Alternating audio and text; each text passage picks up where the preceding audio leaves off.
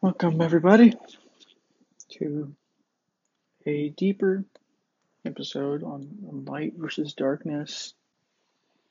Uh, well, actually, it's not very deep. It's actually very simple. Um, you know, uh, because we talk about this topic, like, oh, why should I focus on things that are sad or whatever? and I have a very good answer for this, right? So, the reason to explain all this is very simple. And so, we're way, way we're going to do this is by doing an imagination, uh, a, a sort of thought experiment.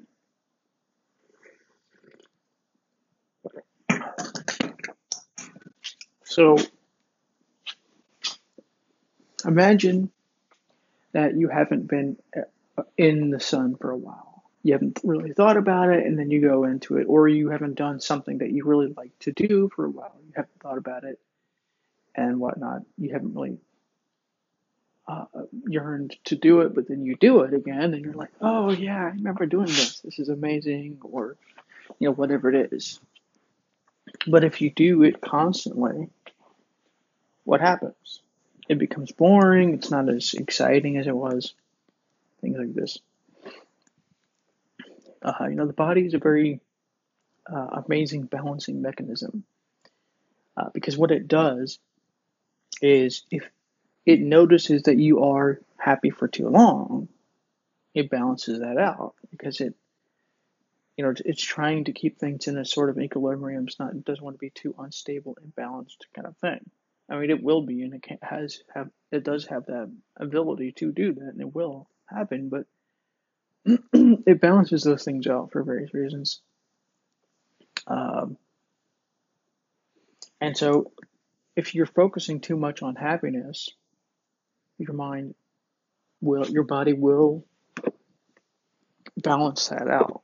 If there's too much happiness, if you focus on it too long or whatever, if it becomes an obsession, an addiction, you will you will get a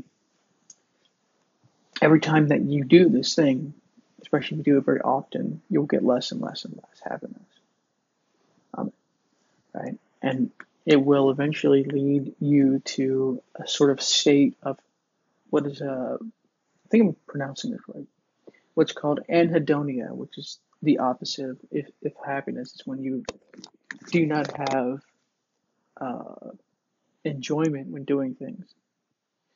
Um, one of the reasons why addiction is so powerful with drugs because it's not about happiness once it comes to once addictions are as strong as they are. I mean, it can be, but it's actually the problem is that not only are you not as happy in, in doing this drug, which creates more tolerance, but it also creates pain when you're not doing them.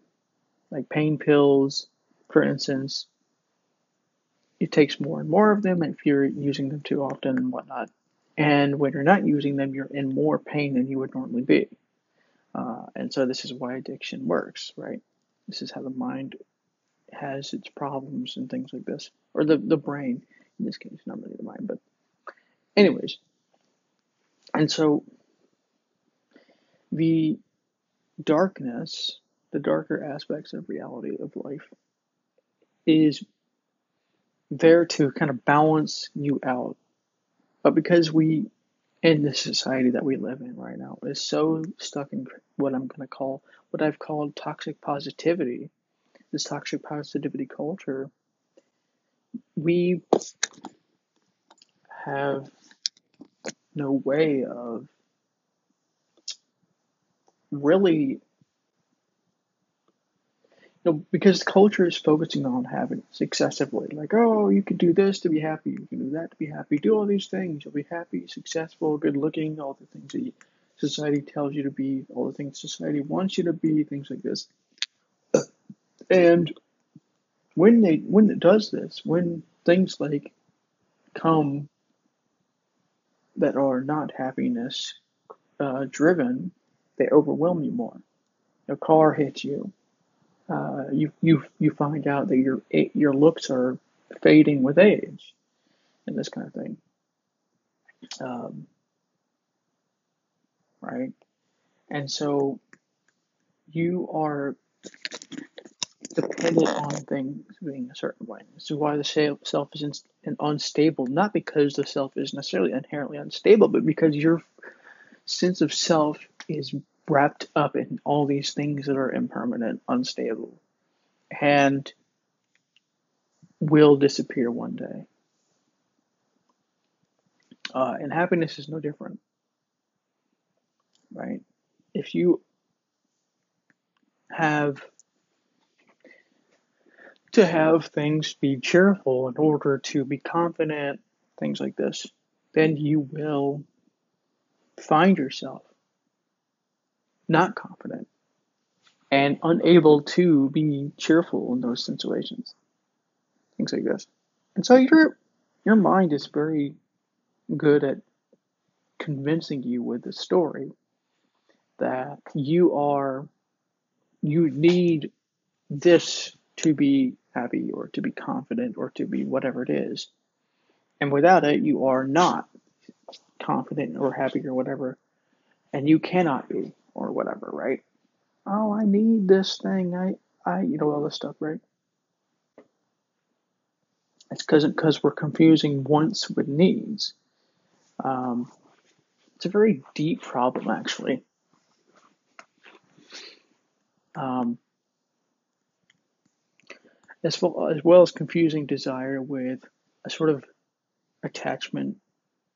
Desire is not necessarily the same as attachment, and I want to go into this in a deeper episode in the future. But uh, in this case, we're talking about wants and needs, right?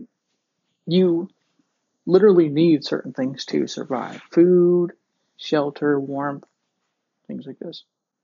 Um, to a certain extent, a belonging to a certain tribe or whatever, most of the things you say that you need, you don't need. You will still survive without them. And so they're not needs, they're wants uh, in this way, right? Uh, they're desires that your mind has. And so when you become aware of the impermanent, these sort of darker aspects of things that you don't ordinarily focus on because you're afraid to, because maybe you have a need to be happy or whatever, you fail to. Um, phrase use here. You fail to get those things. You fail to get happiness. All the happiness that you're getting is not basically it's it's going to be very impermanent even more impermanent because it's focusing on impermanent things. And your self esteem is based on impermanent things, which means it will, guess what? Be impermanent, right? And so this is why it's important not to do this number one, but also to to become aware of the impermanence of these things, become aware of the darker aspect of life, so that you can kind of balance yourself out in this way. Because there's there's many reasons why you want to do this, right? Number one is because if you focus on happiness long enough, happiness becomes unenjoyable. It becomes just another thing. Oh, it's just happiness. Oh, it's so. Or your mind, your body, your brain will um, kind of balance that happiness out until until you're no longer happy with the same thing anymore. And then you just keep chasing happiness and going and going and going, right? The other reason is because it helps you balance yourself, um, especially if you no longer identify with happiness uh, equaling self esteem or confidence or any of these things. And the other reason having to do with wisdom, right? Wisdom has to be connected to both the darker sides of things and light, lighter sides. The light is nothing without the dark. Now, I'd argue actually that the light is even more, uh, even stronger what it is uh, aware of and mixed with the dark. So, give an example, right? Let's say that you're happy right now. Let's say you're happy, even if you're not. Let's just say that's right. Oh, I'm happy, and I'm happy because this is happening, whatever, right? Let's say this is true. So, when you're happy, you know, it creates certain mood and things like this. And so it makes you, you know, you know, you're, happy. There's really nothing to explain there, right? But if you're excessively focusing on happiness, you excessively need to be happy, what happens? You know, you become miserable because you're not happy. Your your misery feeds upon itself. You're miserable because you're miserable, and things like this. Um,